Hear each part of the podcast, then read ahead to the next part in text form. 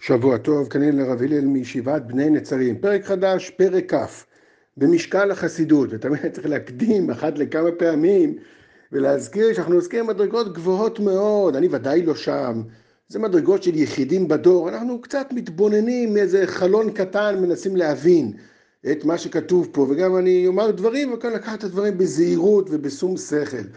משקל החסידות, האמת היא שזה מזכיר לנו במדרגות קודמות, ואולי באמת הרבה דברים שראינו וראינו והזכרנו מדי פעם, החסיד זה לא יצירה אחרת לגמרי.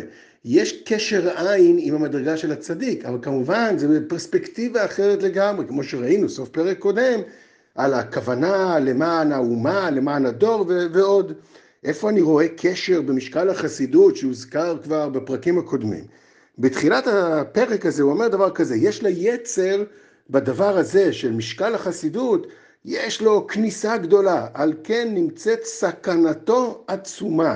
הביטוי סכנתו עצומה, כבר, כבר ראינו אותו פעם, בהתחלת פרק ב', בהתחלת הזהירות, שגם שם אדם נדרש להיות מתבונן ומפקח, שזה בעצם סוג של משקל, של בדיקה, תכף נבחין בין הדברים, המתבונן ומפקח, גם כן שם כתוב שבסכנתו עצומה, והוא כסומה על שפת הנהר, ושם הדגשנו שהבעיה בסומה על שפת הנהר זה לא שאדם עיוור חלילה והולך ומבקש עזרה, אני לא רואה, אלא הבעיה בנמשל המוסרי זה שאתה לא יודע שאתה על שפת הנהר, אתה בטוח שאתה עושה נכון, אתה בטוח שאתה, אתה אומר, אני על שפת הנהר, הוא על שפת הנהר, לכן הסכנה עצומה.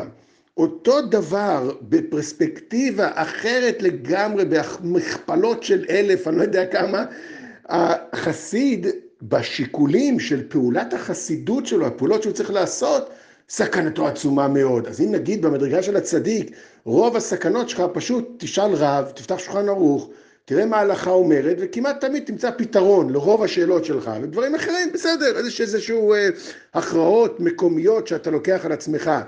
פה המסילת ישרים צריך להרחיב את הנושא הרבה יותר, בגלל שההשלכות של הכרעות של חסיד, פשי, זה הכרעות על הדור, זה הכרעות על האומה, זה הכרעות כלליות מאוד, זה שיקולים רחבים הרבה יותר, והשיקול וה, דעת בהם צריך להיות בשום שכל, יתר שום שכל, והטעות בהם יכולה להיות קרדינלית, דרמטית ביותר, היות ומדובר על אדם גדול שפועל דברים גדולים.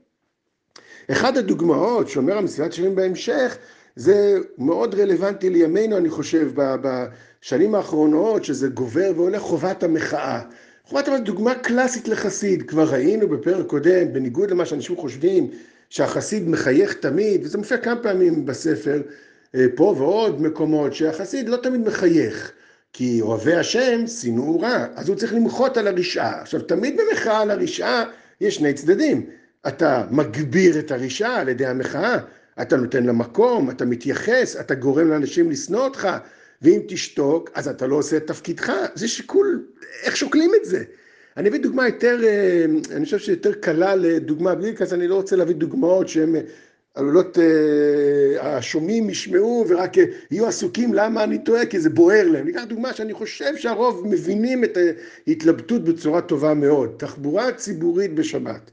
שעל זה, כמו שאתם יודעים, יש ויכוח שהולך ונעשה במדינה. שכאשר רוב תלמידי החכמים, רוב הגדולי ישראל, ממש נגד בצורה חריפה, וגם הרבה חברי כנסת נגד בצורה חריפה. הצדדים מאוד ברורים. מבחינה מעשית, אם אתה נוסע באוטובוס, 50 איש לא לוקחים את הרכב שלהם, אז טכנית נקרא לזה שפחות חילול שבת. שתיים, זה ברור לחלוטין שאם אתה כופה על אנשים לא לנסוע בתחבורה ציבורית, לא, שאין תחבורה ציבורית בשבת, ברור, ברור שאתה לא תחנך אותם, ברור שהם לא יאהבו אותך אחר כך, ברור שהם לא בהכרח יאהבו את התורה, לא בהכרח, אבל יכול להיות שכן, אבל לא בהכרח, אפילו יותר מאשר לא בהכרח, הם לא יאהבו את התורה. מצד שני, הפרהסיה של המדינה, הקריטיות שהמדינה הזאת צריכה להיות מושתתת על שמירת התורה עד כמה שאפשר, כי זה סוד קיומה, זה שיקולים שחסיד צריך לשקול, ב, זה, זה רמה הרבה יותר אדירה מאשר הצדיק בחלק הראשון של הספר שוקל בסכנתו עצומה. פה סכנתו עצומה וסכנת ההשלכות והדור עצומה אם הוא יטעה. לכן יש שלושה עקרונות, אומר המסילת שרים, תמימות המחשבה, כוונה לשם שמיים, עיון לעומק הדבר כל צדדיו, וביטחון בהשם שיורה את דרכו. את זה ועוד נראה כבר בפעמים הבאות. כל טוב ושבוע טוב.